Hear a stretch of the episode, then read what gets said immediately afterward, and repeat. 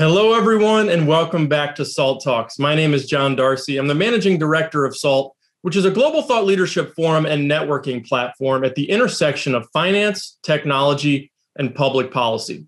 SALT Talks are a digital interview series that we started in 2020 with leading investors, creators, and thinkers. And our goal on these SALT Talks is the same as our goal at our SALT Conference series, uh, which we're resuming, by the way, in September of 2021 in New York. Willy, I don't know if you'll be able to make it uh, flying in from Hong Kong, but we'd love to have you there. And that's to provide a window into the mind of subject matter experts, as well as provide a platform for what we think are big ideas that are shaping the future. And we're excited to bring you the latest in our series of SALT Talks on uh, crypto, digital assets, and Bitcoin with the great Willy Woo. Uh, if you're in the crypto space at all and you don't follow Willy, I don't know where that what rock you're living under basically. And if you don't follow crypto and you're looking to learn more about it, uh, there's no one better to follow both his writings and his Twitter feed and everything he puts out uh, than Willy Woo. Uh, Willy is an on-chain analyst, a new field that extracts market intelligence signals from Bitcoin's blockchain. Uh, he writes the Bitcoin Forecast, which is the most popular paid newsletter in the crypto industry. Again, I couldn't recommend that newsletter highly enough, and I think Brett our host today will echo that sentiment.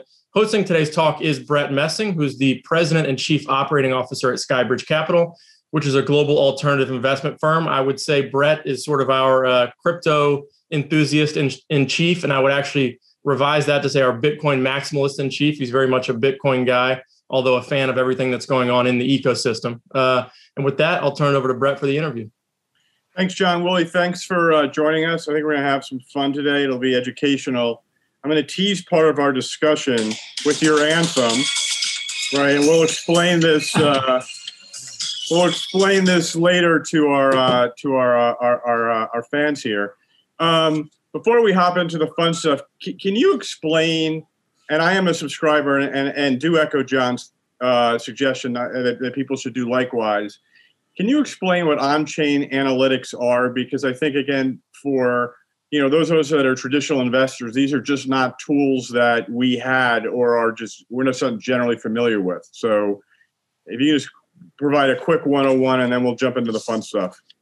Yeah sure. Um, bitcoin is quite unique um, is in, in that it's got a public blockchain. So every transaction that we see is totally visible um, on that ledger. So there's this whole process where we can pull that data and analyze it and essentially get um, like demand and supply um, from different investors coming in and out of Bitcoin. And um, you know, it turns out there's a lot of signal in there. You can make um, forecasts and predictions. Um, you can diagnose what's happening with the network at any time. Um, like recently, we just had a massive uh, drop in the hash rate when there was a big power outage in China affecting miners.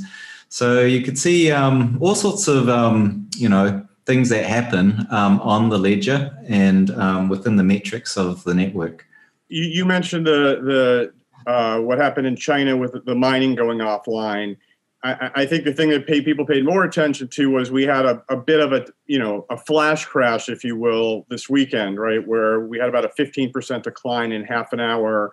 And as we tape today on April 22nd, we're trading you know, at 54,000 or so, down from, you know, a high of 63,000. Um, can you talk about sort of that decline, what you think triggered it? Um, uh, yeah, I'd, I'd, be curious yeah, what your insights are. Sure. Um, like, yeah, we were trading in um, sort of the high range of 60, 60 to 62,000. Um, uh, like a few weeks ago, and um, you know it's it was it was trading at a near all time high. And whenever at an all time high, traders like to go long because you know there's no resistance overhead. And the whole market was very highly leveraged. Um, there was more um, open interest contracts in the derivative markets than we've seen any time in this year. And so when um, you're in a situation where um, the market's highly um, levered, it's very emotional. And so what happened in China was um, there was um, a power sort of outage. China, um, like Chinese, um, the Chinese power companies were uh, undergoing a safety inspection, and so it looked like um, the the miners in China, which some estimates are between 25 and 40 percent of the um, mining power on the Bitcoin network is located in a, this particular area. Um, it, these these miners went offline, and they went offline at a very critical point um, because the essentially the the Bitcoin network balances you know the the amount of hash power these miners throw at the network with a difficulty adjustment. Um, so this sort of keeps everything in check. So our block times keep being processed every 10 minutes. And so the difficulty just went up. And within um, like something like 12 hours of that difficulty adjustment, um, the miners uh, went offline in that part of China. So we had a reduction of um, compute power thrown at the network um, just at a time when we needed it adjusted for this higher amount of compute that um, is normally um, thrown at it. So immediately the um, the network started to slow down. The amount of the amount of um, mining, the compute, um, was not sufficient to balance off the difficulty, and so block time started to slow down. And you can imagine if hash power starts to drop out of the network. Um, and there's a there's always been this correlation between hash power and price. Um, you know, we're in this highly levered zone, and um, speculators sold off, and um, and so yeah, it was it was a, a sell off that was quite um, unprecedented for this year, in that uh, nearly five billion um, contracts got liquidated. Um, a hundred, a lot was a million accounts were liquidated across across the whole ecosystem. Um, if you were to include um, the entire um, crypto asset space, it was nearly ten billion dollars of liquidation. So uh, we had a big flash crash. So I mean, if I can put that in layman's terms, is, is what we really have is right. We have people who are levered right twenty to one hundred to one, right, and that as the price starts falling, right, you have people that get sold out and that puts pressure on the market, which then sells out more people, right? And then you get this sort of cascading effect. Is that is that really the, that's that's the dynamic you're describing, right? Exactly. It's uh, we call it a long squeeze. Um, either um, you know if you're if you're um, if you're trading on leverage, you're essentially um, buying assets with money you don't have, and so liquidation is essentially the bank foreclosing on you. Um, so, you know, when that happens, your entire positions get sold and that's dumped onto the market. And obviously that pushes the price down. And then it sort of cascades to the people below you with, you know, with their risk limits set a little bit below. And it just creates this chain reaction and the whole thing starts collapsing um, until until everyone's liquidated um, and then the price bounces back up. So so we do a weekly Bitcoin show because there's just so much news in Bitcoin. And one of the things we someone asked yesterday was, you know, how is the market different today than it was in 18? And the answer I gave, which I'd be curious to your reaction and tie it back to this, is in 18 it seemed like everyone was speculating. People, right, were buying Bitcoin to sell it at another price to make money to go buy stuff with, right? This, this sort of idea of hodling or being like an investor I think really hadn't taken hold. And and I can tell you as an institutional investor, we own you know six hundred million dollars or so of Bitcoin. We're investors, right? We we haven't sold any Bitcoin, right? You know, we deal with the ups and downs. Um, but it does seem that there's still a, and I don't know what percentage of the market, right, is composed of speculators, right? And price action tends to be driven by the marginal buyer or seller. I guess I just like your reaction to the market composition today versus what it used to be. And, you know, again, is it speculators that are driving the market or is it this institutional adoption that we're seeing? Um, yeah, the market's completely different from 2018. Um, well, 2018 was a bear market, right? So that, that that's. I'm sorry. So 2017. Thing. I mean, when I when I say that.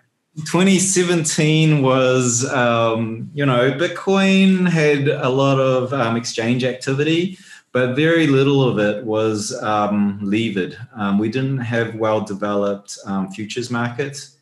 Uh, the leverage you could get was on margin, so borrowing rather than um, derivatives, and so um, the the the price was more well less um, yeah i would say it's, it's less levered um, but i'd say also right now um, you know we've got this very large dominant derivatives market um, like the i'm just looking here um, the normally derivatives derivatives market is was much much higher than spot sometimes five to 10 times higher. Um, we've just flushed out a lot of the derivative traders. So um, even now, post that flush, um, the derivative volume is 50% higher than what we're seeing on um, spot volume.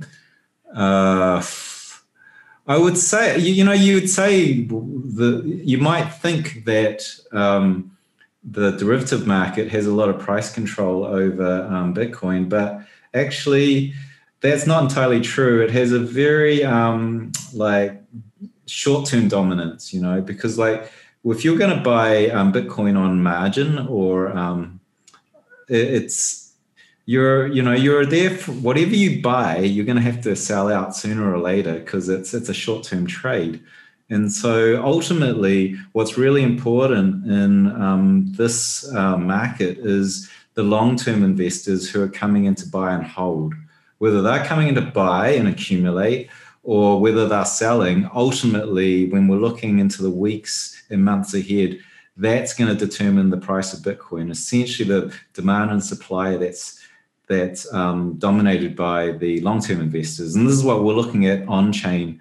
Um, we can't actually see what's happening so much in terms of the trade positions on chain. We can't see any of that you have to look at data coming off the exchanges. But um, whatever happens in the short term, even if traders are shorting, um, and when you see uh, like long-term investors coming in to buy and accumulate, you'll know that it's going to be the traders that are going to get wrecked. Um, they cannot um, continue to short and sell off into this demand that's coming from long-term investors. So you you raise an interesting point. Um, you know, there's a lot of discussion that the influx of institutional capital is going to reduce the volatility of Bitcoin. I actually don't happen to share that view, which seems to be mm-hmm. consensus. And I hadn't really thought about what you just said, which is that we have much more leverage in the system today than we did in 17. So that makes me feel more strongly that you know we're a ways away before Bitcoin between becomes a less volatile asset. What's your view on that? Yeah, um, I've run a projection on volatility. I've got the volatility of Bitcoin since the markets first opened in 2009. Um, and if you plot that on a um, you know logarithmic scale, where um, you know, originally the volatility was over 100% over a 60 day period. Um, the it is coming down. It is coming down. It's a decay. There's kind of like a half life of decay, and most people will not notice it um, because they're only looking in the last few months or the last year. But if you plot this over the long term scale, we're looking. Um, I can't remember offhand. I think it's about in a decade, give it another dozen years. Um, it's actually on track to cross under the peak volatility of USD Euro, um, which is quite surprising. Um, but that's that's what happens when you you map this over the long term. Um, this this asset class is still very very much in its infancy. Um, you know, like it's taken us 12 years to get to some somewhere between two and two and a half percent of the world population having exposure to it. We've just broken one trillion dollars of um, capitalization. Um, it's set to get a lot bigger, and as we get that kind of scale into the system and that kind of capital, it will reduce in volatility, and we have seen that for 12 years.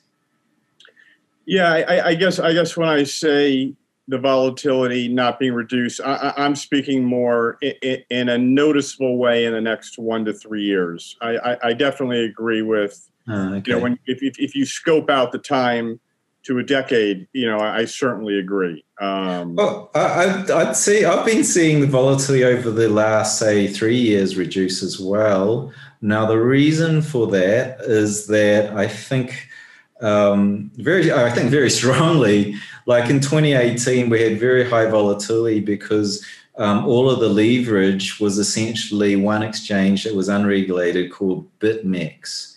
And there was a lot of um, kind of if you've been trading that market you could see a lot of um, maybe you call it trader games where um, you know these stop positions you know defensive lines where people would exit their positions they were being hunted um, through uh, essentially um, you could either call it manipulation or you could you could call it game theoretic trading where you're pushing the price in a particular direction to to um, take out traders. Um, that was very evident. Um, I used to say um, the short-term price action of Bitcoin was essentially a random walk um, to liquidate the most traders on BitMEX, and um, obviously in, in that kind of era, you would see this ridiculous amount of volatility where you have these wicks of price going, you know, up. Um, you know, whatever it was, hundreds of dollars in minutes. And then it would revert back down as traders were being liquidated. And the price action was the, it's like a square wave, like these bats that would go up, down, and very choppy. And um, now we're in this era where, you know, you've got like 20 derivative exchanges, and most of them are playing very nicely. Um, BitMEX, um, now a very much minority of it. You've got the CME, which is wholly um, regulated. Um, and so there's less volatility just in the sheer mechanics of um, the the, in, the industry, um, the infrastructure there for for for trading these derivatives. And then when you add to that this this kind of 2021 year, tailing in 2020, where we've had very very large spot demand coming in from institutions um, we're yeah we're it's it's it's limiting the downside um, sell off from um, what you'd normally expect um, from derivatives. Um, so you know I, I keep in mind you know this kind of idea where you've got an organic price of uh, Bitcoin supported by um, spot investors, and that can be modeled using on-chain data. Um, and you can model that quite closely. And then you can measure the actual price of Bitcoin, which is really um, determined in part um, by the speculators. And so you got the speculative um, premium that that happens. And whenever the price gets close to that floor price, that organic price, um, it's very difficult to squeeze the price below that valuation. The only time I've seen that happen was in um, you know the early part of last year when we had the COVID event where all markets sold off, and it, it did momentarily drop below that for a few weeks until all of the um, deleveraging had completed. Um, so um, yeah, I think I think the volatility is dropping, um, and it's just from the sheer amount of demand coming in from um, institutions currently. Yeah, I think you know we have a we have an ETF application before the SEC, so I'm sort of conversant in, in some of the, the, terms that are important to them.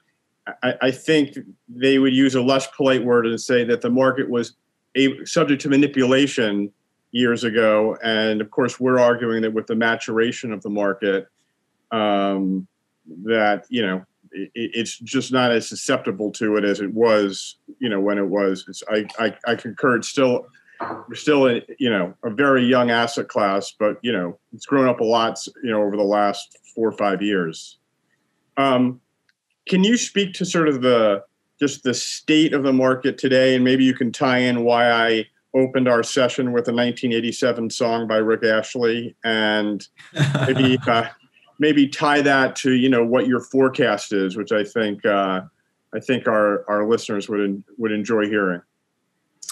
Yeah, it's um, we're seeing currently an unprecedented supply shock.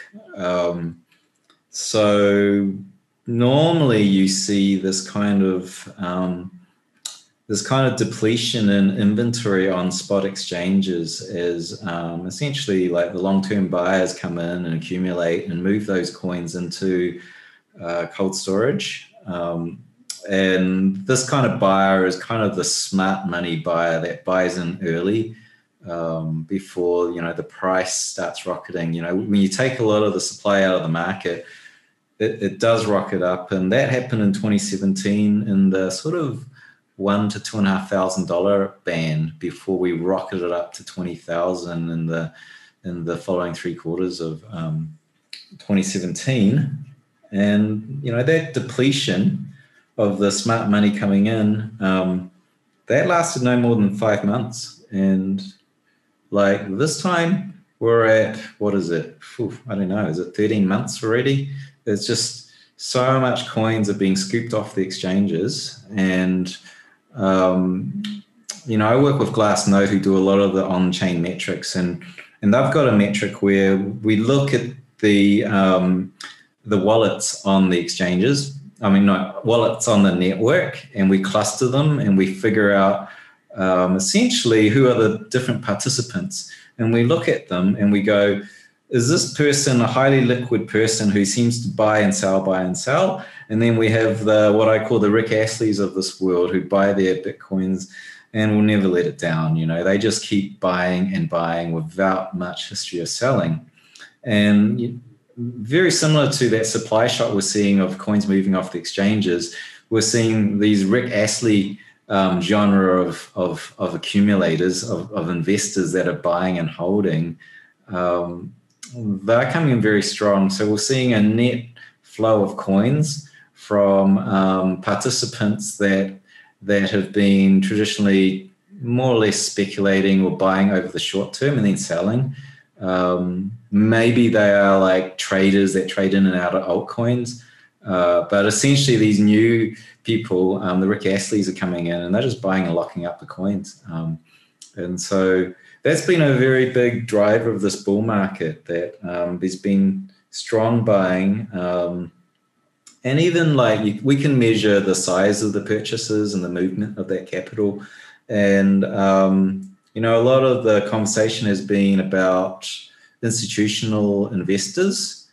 Um, that's true, but also um, I'm thinking that there's a lot of high net worth investors coming in here, coming to buy in, you know, slugs of one million dollars at a time, um, and we saw that um, very strong in the sort of first two months of 2021.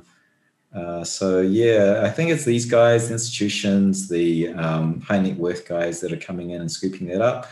They tend to store in, um, into cold storage wallets, which um, are very visible on chain. Um, whereas retail, um, which um, you know they're just starting to come in the last two to three weeks. a lot of retail numbers are going up. retail tends to store their coins on exchanges like the Coinbases of this world. Uh, and that's less visible on the blockchain, obviously, because they don't take it off the exchanges.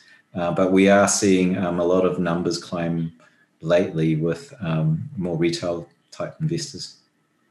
So you um, uh, recently raised your your price target from 250 to 300. Um, I guess can you put a time frame on that, and can you talk about you know how you get to that, how you derive that, and you know what drives that. Yeah, it's a it's a very um, kind of dynamic um, like model in that um, it uses you know what we call mean reversion, essentially a moving average, an all-time moving average of the of the price of Bitcoin. And um, if you do that, it's hit every single top that um, Bitcoin's experienced in, in, in its 12 year history. Um, and it's it follows a particular trajectory, and um, you know, to get a target, you kind of have to get an idea of where the top will be um, when it will hit that. Um, that that line, essentially the all-time moving average across a multiplier. That model um, is looking like it is shooting for three to four hundred, even higher. It just really depends how um, the price action of Bitcoin acts over the next, um, you know, half half of the year. Um, but typically, we in all past cycles we've seen Bitcoin top out around the December, um, at least the fourth quarter of of the year after the halvening. Um, and you know, like Bitcoin is like this asset that's very, very much locked into an algorithm where every four years we have a halvening um, where the inflation rate of the new coins minted into the supply gets halved. And that creates this um, like reduction in sale pressure by one half. And so essentially that gives us a little shove on the price. If you've got half the amount of sell power from new coins being mined, um, you get a bullish impulse. And um, in all the past cycles, it, it seems that that bullish impulse manifests into this crazy run up. You know, the last one was um, 20, no, 2017 took us from a thousand to twenty thousand dollars. Um, it tends to peter out around the fourth quarter, around December. So ballparking December, um, that top cap model of mine, um, it could be anywhere in the three to 400,000 range. It might even go higher, but we need to see how it performs over the next um, six months. I want to dive on into this really because I'm going to challenge you a little bit here. Um, sure. So, and I'm, I'm wearing a Bitcoin hat. So, you know, just remember I'm super bullish as I challenge you. But it seems to me whenever I've seen a great trade that's so obvious they eventually go away. So just as an example, you know, last summer we looked very hard at the grayscale arbitrage, which was a fantastic trade, and we passed on it, which is probably a little bit of luck, but it just seemed too obvious. Felt like everyone was doing it, and whenever I've seen that, it just means that you're sort of late in the cycle for that that sort of trade. The obvious trade in Bitcoin that everyone seems to have is well, this cycle is going to be like the last. Like, when are you going to sell? What is it going to be? December? Is it October?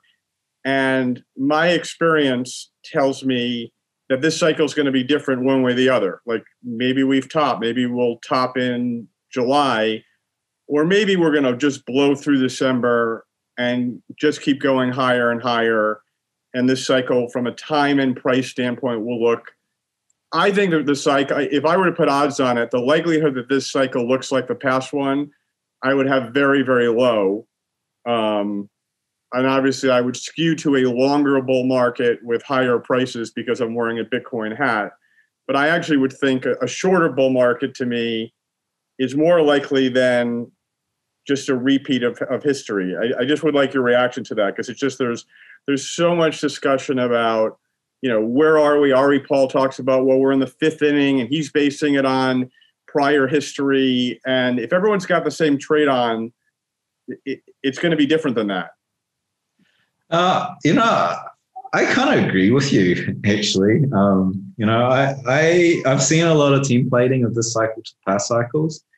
Um, I don't think anyone um, would have guessed that this cycle would be ripping up so quickly, so so hard. Um, and I know a lot of the technical traders have been like, this is overbought. And it's just been on the red line consistently until the last, um, you know, I guess month, month and a half.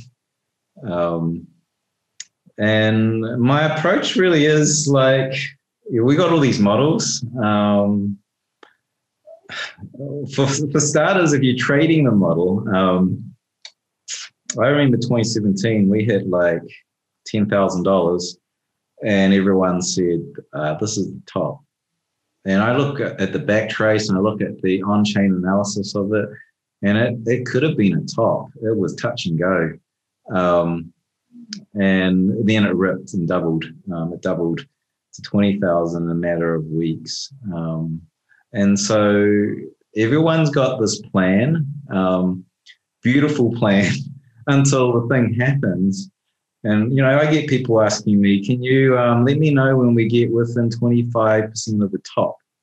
And I think back to 2017, I go, you know what? Well, didn't we just like we we we doubled in I think just barely over two weeks. In two weeks, we went essentially from ten thousand. I don't have the chart in front of me. I should, but like it was something like we went from ten thousand to twenty thousand in two weeks, and um, every day the price is running up thousands of dollars, and you you think, can I have a nice um, warning 25% of the way to the top. And the whole thing is mayhem. Um, and so when you're in that mania phase of the market, anything can happen.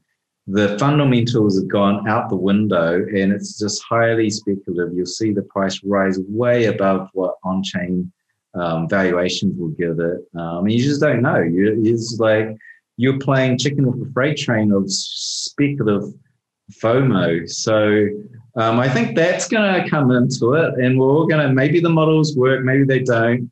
Um, but it, everyone's going to be in complete disarray when when when we approach the top. That's that's always happened in Bitcoin. Um, I don't know if we're going to to top out early. Um, I think there's a fair chance. Um, there's a fair chance we might might just looking at some some of the the rates of climb. Um, you know, I look at I look at the the capital coming into the network, and I look at these bounds you can put on it based on the backtrace. Um, it's like, well, the price can't go beyond this part of this this price target because um, historically, you know, we haven't been able to break that with this amount of capital in the system. So there's there are bounds. Um, and uh, I, if you know, you project them forward, it, it seems like we're we're going to close out this this cycle earlier. Um, but having said that, fundamentally, um, you know, looking at the institutions coming in, um, which maybe you have a better idea of, it looks like a lot of money is still coming in, um, and and it's kind of yeah, I, I, I do get the sense that if that money is coming in and it's coming in near the late end of this year, um, the it could change a lot. And I, the you know the top the top model I have, it's a moving target based on essentially the price action that's happening throughout the year. Um, so having said there's this target out there and it's a very broad generic target it's very dependent on the time signature of that happening around december. Um, so I, for anyone who's trading this and thinking oh 300000 that's hard and fast target um, it changes you know. I see 300000 near january of this year because that was where and that was conservative because it was based on past you know curving of that model um, but I think it's very subject to to um, change. Um, it's certainly not like Plan B's um, stock to flow model, where he's got a line in the sand where this amount of scarcity models this price, this this valuation. Um, and by the way, I don't mean you know my approach to models is it's sort of like it's like riding a horse. You know, you ride it till it bucks you. You know what I mean? So you know, uh, I'm just wondering if this is the year we break the the the, the model. Uh, in fact, we, we, John and I spoke with someone who runs one of the larger institutional businesses in Bitcoin, and, and he believes that that will happen for the reason you just said. He just said that the the the march of institutional capital is so large and uh, it takes these folks time. You know, it just takes them time, and you know, if they're going through their committees now and they're coming in in the fall, like they're they're not worried about the cycle, right?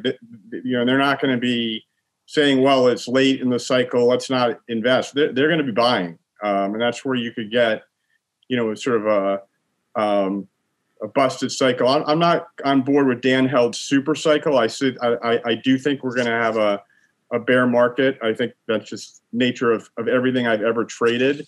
Um, but I just think it's going to be different this time. But who knows? We'll find out. Um, yeah, I agree. I, I, think the whole thing's on a, um, you know, it's a, it's. I feel like it's like um, it could go either way.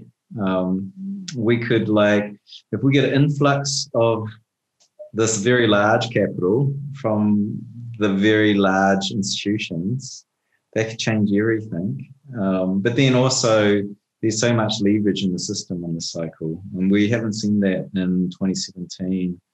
Like just the amount of people I've heard that are like mortgaging their houses to buy more Bitcoin or collateralizing their um, Bitcoin on a BlockFi loan to get fiat to buy more Bitcoin. Um, even funds are doing that. Um, so, you know, once the price starts to teeter, I could see um, a very large sell off and a large deleveraging event that, that throws us into a, a bear market. But if this capital comes in near the tail end of this year, that's going to stop that from happening and it'll just run up higher because um, that deleveraging won't happen. Um, right.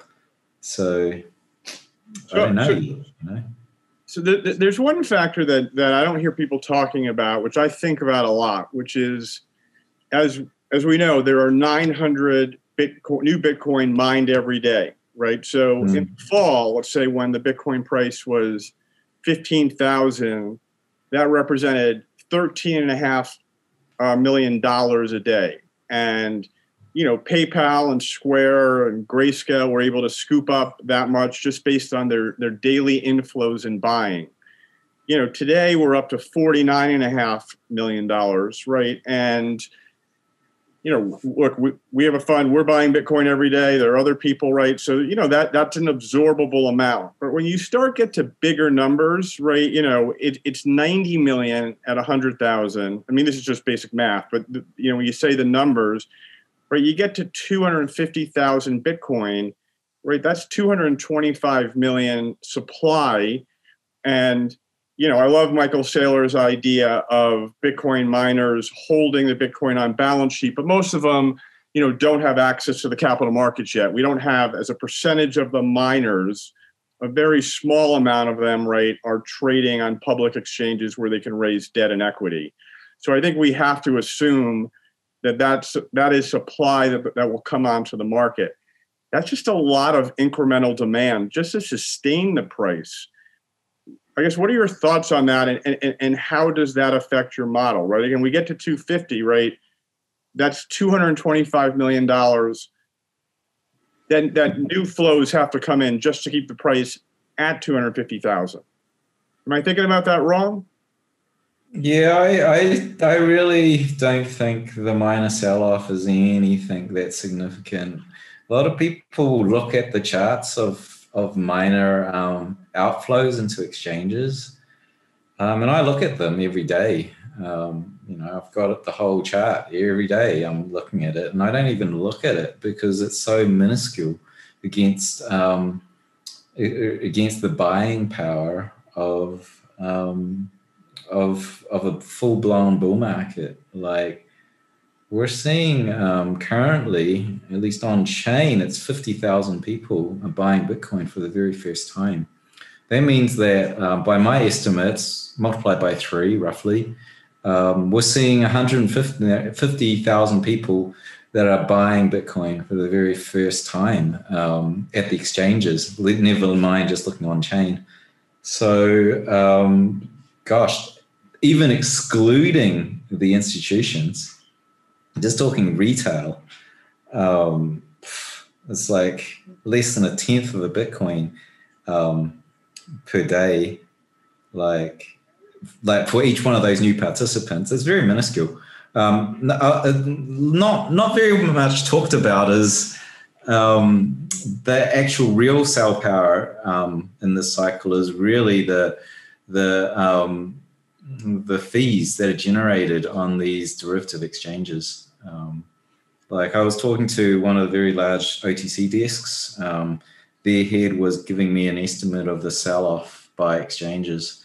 From you can think of it as a tax on trading, and then that gets dumped into the market, converted to fiat to pay salaries and and and whatnot. Um, he he estimated um, 1,200 bitcoins per day um, in 2020. Um, is being dumped onto the market. Um, so you can think of that as a sell pressure. Another kind of miners um, sell pressure. It's like the exchange mining fees and dumping that on the market.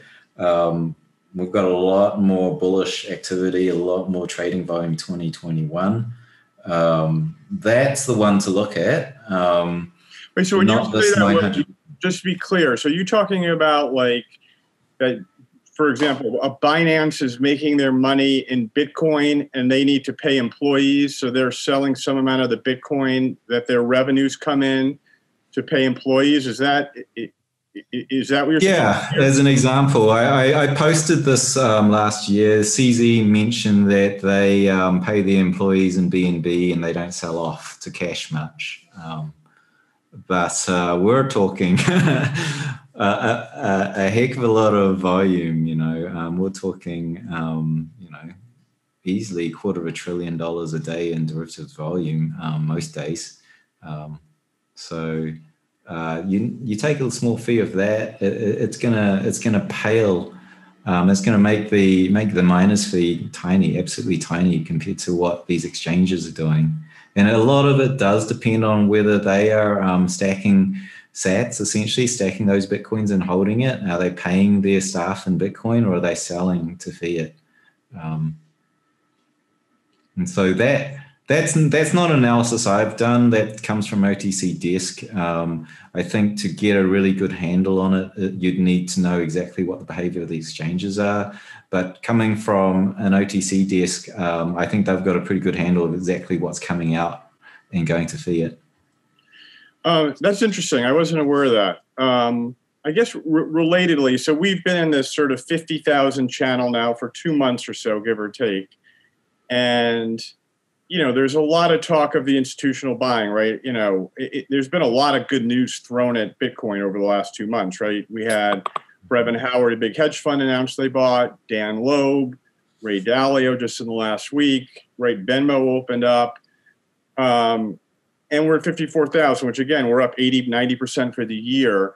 But where's this outside of, you know, the miners, which you're saying isn't substantial, and, you know, let's say exchange fees to pay compensation, where is all the supply coming, right? Because there's, there's a lot of talk about all the influx of demand and, you know, and how we're holding this trillion dollar level right here at 52, 53,000.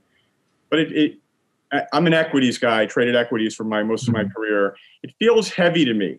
You know, Bitcoin feels heavy to me. You know, in equities trading, they say when a stock gets lots of good news and it and it stops going up on that good news, it's a good time to sell. And um, again, I'm ragingly bullish on Bitcoin, but you know, for the last couple weeks, that's how it's been acting. Is like a stock that gets hit with a lot of good news, but can't seem to break out. Um, so I just like your reaction to that in terms of who is selling based on your analysis. Um, let me just zoom in. I want to pull up a chart so I can get my bearings on the dates here. Um, so, you know, typically, and you see it on the blockchain, you see the age of coins that are moving, um, the age of coins that are moving out of wallets. Um, when you see coins moving out of wallets and they're moving to new participants, um, that's a sale. And so we measure the age of those coins and the size of those coin movements.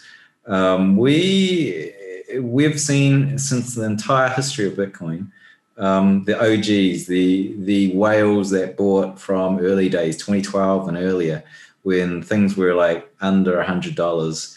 Those guys are divesting, and every single bull market rally, they divest a little, divest a bit. Um, and we saw that um, Just you know, I talk to a lot of those guys, and they all deny it. So I believe your data, and they're probably lying to me. But none of them say they're selling. Yeah, well, um, maybe not recently. They certainly right. did, and um, you know, they certainly did up to March, and they stopped selling when Elon Musk started buying, which is very interesting. And then the sellers, um, since then, and you know, they are whale sellers that, that have been selling, um, that have been selling um, since um, the OG stopped selling. Um, the, the age of coins have been um, much younger, and um, we saw a, a, lot of that heading into the tail end of March for the quarterly rebalance. So uh, my guess is really the the hedge funds that bought in um, in the ten thousand ban took a lot of profit. Um, I think Ruffer was one of the the funds that went on record. Um, yeah, so they sold half their position. Yeah, so we're seeing. I think a lot of these um, trading funds that are buying in for um, shorter term, um, like positions, they're, they're they're taking their five to six x, um, and and that's that's creating a bit of a cap in this zone here. Um, so yeah, I, th- those are the sellers, is what I'm seeing um, very clearly based on the, the date of the coins that are um, moving into the exchanges. Um, Got it. I guess that makes sense. Um, so, what something that's happened, uh, I'd say, over the last six months that has surprised me is um, like the Dogecoin phenomena. You know, I it, it, it, the ICO craze and the altcoin craze of 17, 16, 17 felt again like you know the sort of speculation you see early in a market and we had bitcoin back to approaching what 80% or so of the overall cryptocurrency market in the fall. Bitcoin's now down to 50% of the cryptocurrency market right? Dogecoin is 58 billion. And i'm only using that as a stand-in right? There are a lot of other um, coins and defi tokens that you know are trading at, val- at really big numbers. I, I, I guess i'd like your thoughts on that in terms of the overall market and, and what does it mean for bitcoin good bad or indifferent well, you know, like um, the altcoin market, there's many ways we can look at it. Like the the the the the age old way um, of looking at it is look these are these are um, alternative assets that you can trade in and out of.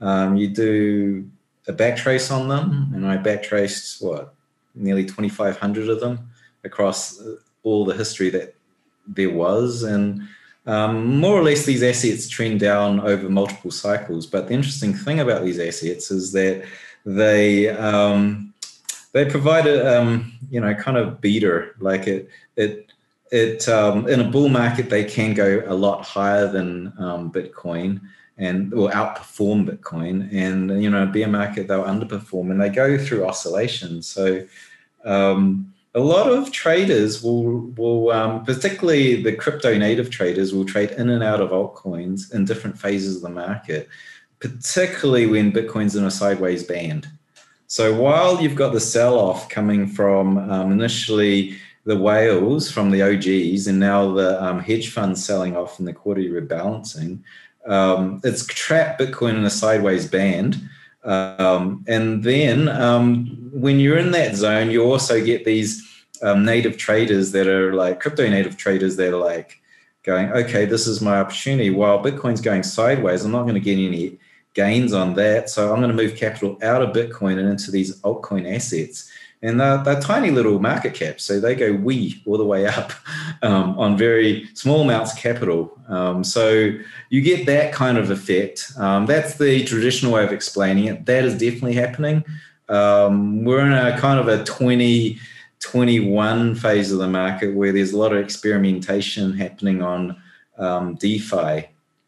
And so um, you know, there's a lot of some of you know a lot of legitimate experimentation, um, a lot of um, complete scams, um, but the, the, there's some very well engineered DeFi projects that are um, well engineered in their tokenomics to go upwards, um, extracting a lot of capital, um, and then there, you've got a lot of interesting projects that um, actually we didn't have in 2017 that look like um, you know they can hold the future of DeFi. Like um, you know, for example, FTX is a shining star of one of these derivative markets, and um, they've they've been creating Serum DEX, and they've built that on Solana, and you know we've we've got exchanges there we can trade on now where the transaction fees are sub sub one penny um, and all secured on a private key with no counterparty risk or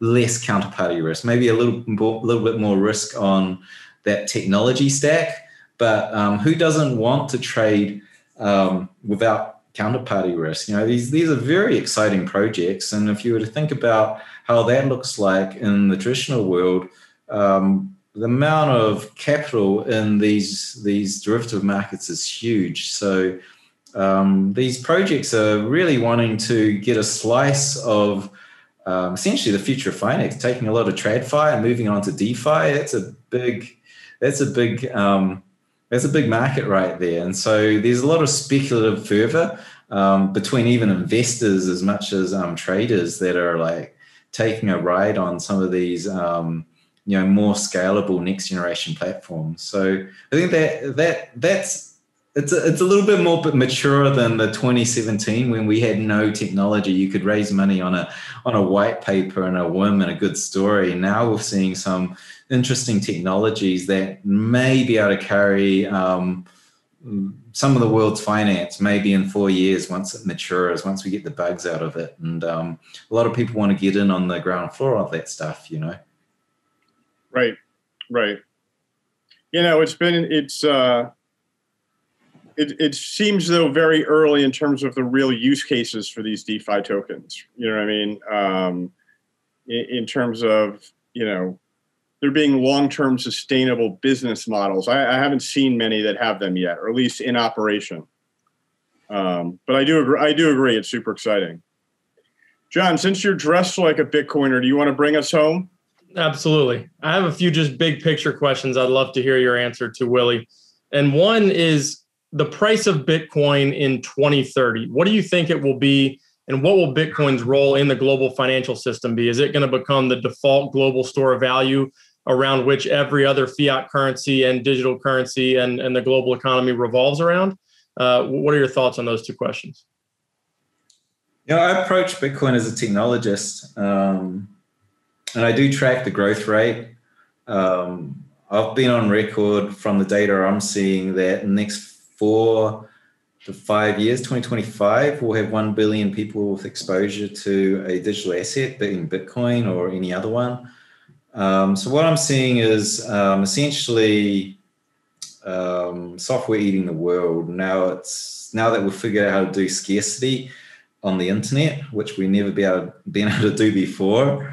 Um, software is eating the finance world. And so, I can see um, in 10 years, that's plenty time to take big chunks, um, maybe even majority chunks out of traditional finance and putting that onto blockchains, um, Bitcoin being the leading store of value. Um, so, you know, um,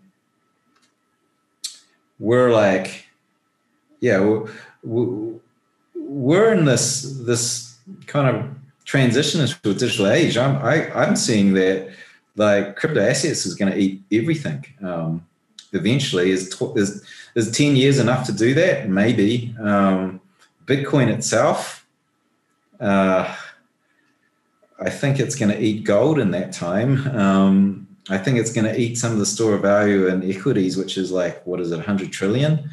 Um, I think I think that conservatively, we're going to be in the 10 to 50 trillion dollar uh, market cap in 10 years' time. Um, you know, so yeah, uh, whatever that works out as. Um, right. So that, that, that's it. 10, 10, to 50x from here. So we'll let our viewers do the math there, but uh, not, not a terrible return. Um, do you think Bitcoin and cryptocurrency in general, you're talking about software eating the world. So I, I, think I might know your answer to this question. Do you think it poses a legitimate threat to U.S. dollar hegemony? Uh, you know, the idea that the U.S. dollar is going to maintain its role as as the the dominant asset through which the United States government can pull all kinds of different levers related to sanctions and its other geopolitical goals. Oh, that's a tough one. You're probably asking the wrong person. I don't actually think that uh, Bitcoin's going to be completely dominant. I think that the future is a basket. Um, I think the US dollar is going to be um, more or less digitized. Um, and, you know, in terms of like, you know, the US is very, very much a large economy. I, I don't think that's going away. So there is such a thing as, you know, a nation state currency backed by a very large economy with a big um, defense force. So I don't think that's going away.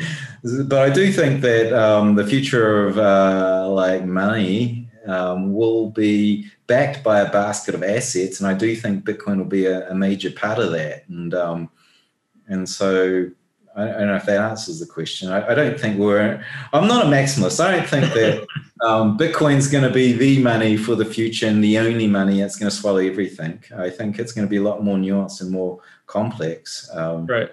So yeah, you're you're sitting in Hong Kong right now. Uh, China's relationship with Bitcoin has been uh, interesting and mixed over the years, where you have a lot of global Bitcoin mining takes place in China, but four years ago they banned the transfer and issuance of cryptocurrency.